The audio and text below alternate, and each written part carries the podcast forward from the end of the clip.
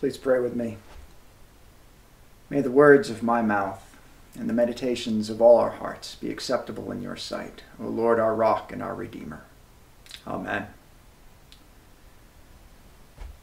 Well, here we are this morning as of April 26th, under 32 days of a stay at home order.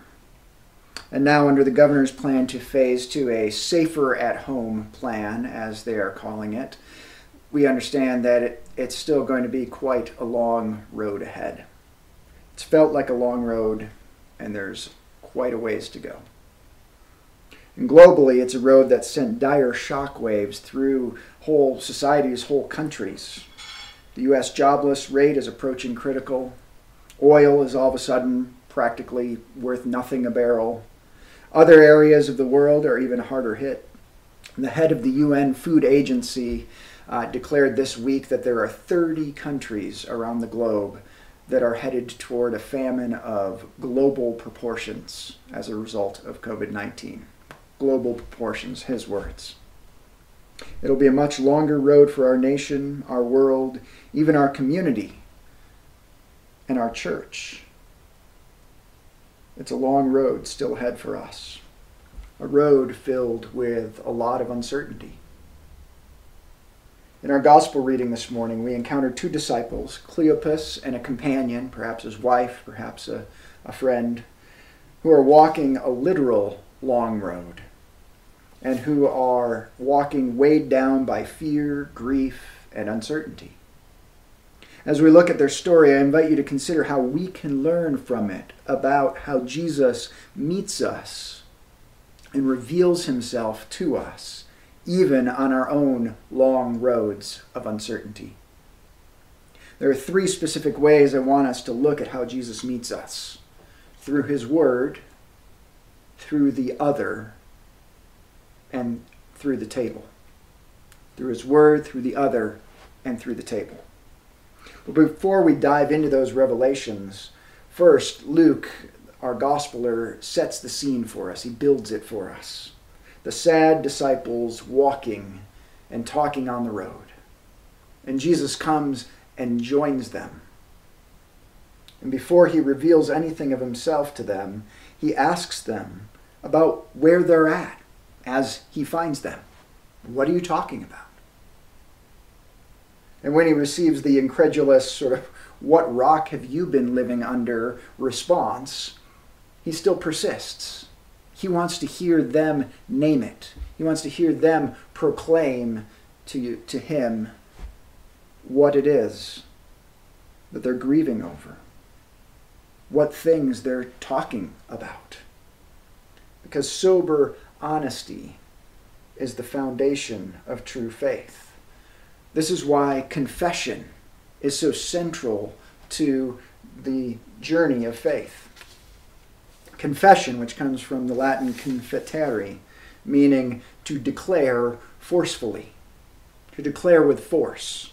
This is why we say in the liturgy not only let us confess our sins to Almighty God, but also let us confess our faith, using the words of the Creed. We're also led on a regular basis to forcefully declare our needs and the needs of those around us, the needs of the world to God through our prayers. And we declare the Lord's death and resurrection through our celebration of the table. Christianity is a confessional faith. We confess, declare forcefully in all these different dimensions and senses, week by week and day by day. Because when Jesus walks with us on the journey of faith and life, he invites our confessions, our forceful declarations, not just of piety, but of lack of brokenness, of need, confusion, failure, sorrow, pain. Jesus invites it all, and he expects it all. He wants to hear it from us. And so, after hearing the disciples' declarations, then Jesus begins to reveal himself, not overtly, still veiled for the moment in this case but he begins a revelation of himself that the disciples begin resonating with. Later they'll reflect didn't our hearts burn within us as he talked with us on the way and opened the scriptures to us? And that's exactly what it is a revelation from the scriptures. Read in verse 25. And he said to them, O foolish ones and slow of heart, to believe all that the prophets have spoken. Was it not necessary that the Christ should suffer these things and enter into his glory? And beginning with Moses and all the prophets, he interpreted to them in all the scriptures the things concerning himself. The word Jesus uses here, which we have translated as foolish ones, literally means uncomprehending. Jesus is simply laying bare, showing this is the situation, guys. You have not comprehended what the scriptures said and therefore you've been slow to believe all the things that it has said about me. And then we read, going all the way back to Moses, which is biblical shorthand for the first five books of the Torah, the first five books of the Old Testament. So basically, going all the way back to Genesis, he begins showing them all of the pertinent passages and how they apply to him and to the work of the Christ to suffer and die and rise again to bring newness of life to his people. Now remember, these guys are walking seven miles in that hilly country where they're traveling. So at best, they're probably only going about two miles an hour. So he's got like three to three and a half hours to give them this Old Testament survey. But the essential point in this is twofold. First, that the scriptures all of them, all 66 books of this Bible, including the 39 books of the Old Testament, all of it speaks to the purpose and plan of God in and through Christ Jesus. It's all in there.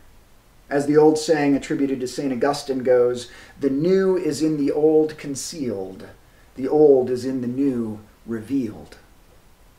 All that we read explicitly about Jesus in the Gospels and in the New Testament, it's all there in the Old Testament, just concealed until the fullness of time when the full revelation would come in Christ.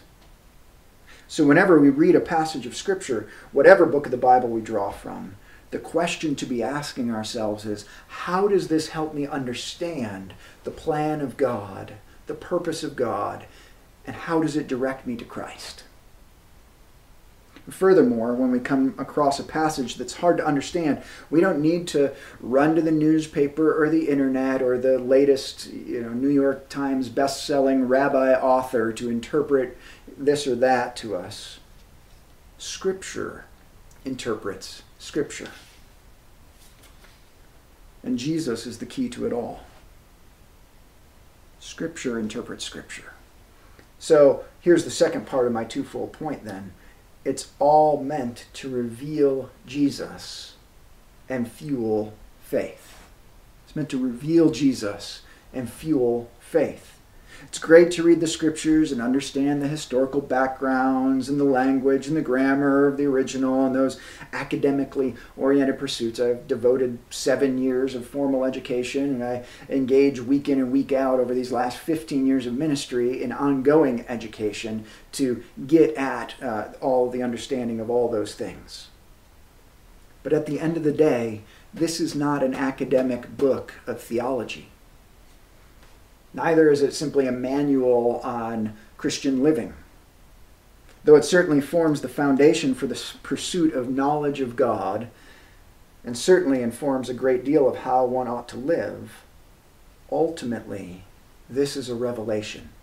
That's the title of the last book of the book. But really, the whole thing is a revealing, the self revelation of the God of the universe. And his purpose is not that we would know more about God or about how to live in, uh, you know, following him, but that we would come to more fully and intimately know God and be more fully united to him. Believe me, in college and seminary, I took plenty of courses in the Old Testament very few of them did I come away feeling like my heart was burning within me. I did not share in Cleopas's uh, and his companions' uh, same response.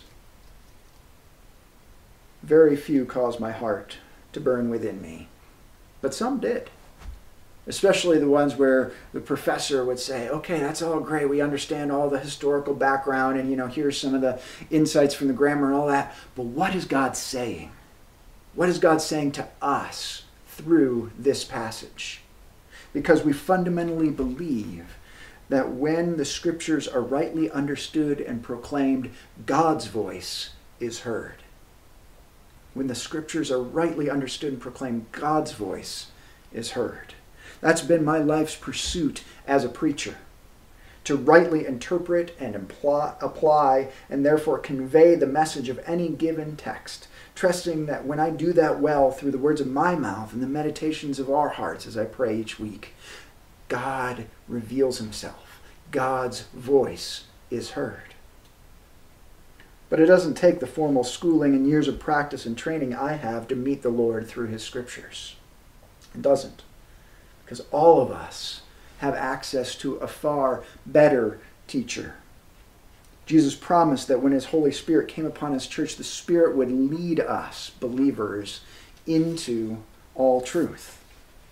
In part, that means guiding each individual and illuminating our understanding so that our hearts too can burn within us as we meet the Lord in His Word. When Jesus comes and meets us on the road of life's uncertainties, He reveals Himself. And He reveals Himself first through the Word of God. As the story progresses, we then encounter the coming to Emmaus. So they drew near to the village to which they were going, and he, Jesus, acted as if he were going further but they urged him strongly, saying, Stay with us, for it is toward evening, and the day is now far spent. So he went in to stay with him, with them. Now, briefly, I want to point out the way these disciples encounter Jesus through their own act of hospitality. There's a very real sense in which they could have missed the opportunity to fully recognize and receive from Jesus if they had not invited him into their home. They may have eventually been present at one of Jesus' many other post resurrection appearances, but their eyes would have remained blinded to Jesus in their midst on this day if they had not welcomed him into their home. The author of Hebrews warns believers not to neglect showing kindness to strangers. He goes on and says, Because thereby some have entertained even angels unaware. Jesus himself teaches in that famous passage about uh, coming, his coming again and sorting between uh, his followers like sheep from goats. And what's the dividing line? What is he? What, what's the sorting tool? For as much as you did something to the least of my brothers or sisters, you did it unto me. And conversely, as much as you did not do it unto the least of one of my brothers or sisters, you did not do it unto me. Radical hospitality is a hallmark of the Christian way. And it's a chief point of encounter with Christ. Reaching out to another can be a place of encountering the Lord. I've seen and experienced this time and time again. In college, I burned white hot with a passion to know God and to pursue Him passionately. And so I got involved in all kinds of Bible studies and small groups and prayer groups and worship experiences. But the chief place, the chief place the Lord met me in my early college years was in a ministry going and walking among the homeless of downtown Chicago. Through the very act of loving homeless individuals, I found a place where I myself met more fully the passion and compassion of Jesus. I've encountered the same in ministry to refugees and in visiting Alzheimer's and dementia patients, as well as enjoying truly holy moments in our home over table fellowship with others. Because by being open to another, we make space for the big O, other. As Jesus meets us on the road, the second place he often reveals himself is in our openness and compassion toward the other. Well, finally, after all this build-up, Luke, with a storytelling gift to match the TV creators of Undercover Boss, brings us to the big reveal. Verse 30. When he was at table with them, he took the bread and blessed and broke it and gave it to them. And their eyes were opened and they recognized him. And he vanished from their sight. They said to each other, Did not our hearts burn within us while he talked to us on the road? while he opened to us the scriptures. Now, of course, the context of this final scene is simple table fellowship. At the end of this seven mile journey in the evening, they invite Jesus in and they break bread together. They have a, a simple evening meal. But Luke is very deliberate with the language he uses to describe Jesus' actions. He took, blessed, broke, gave. Those same four words appear just two chapters earlier in the Passover meal when the Lord institutes the sacrament of his body and blood. He takes, blesses, breaks, gives. So, for Luke's readers and for us, there's an intentionally Eucharistic overtone invested in this simple act of table fellowship. Because it's chiefly in the sacrament of the table that Jesus still chooses to come among his people to make himself known to us. This is why we call it communion.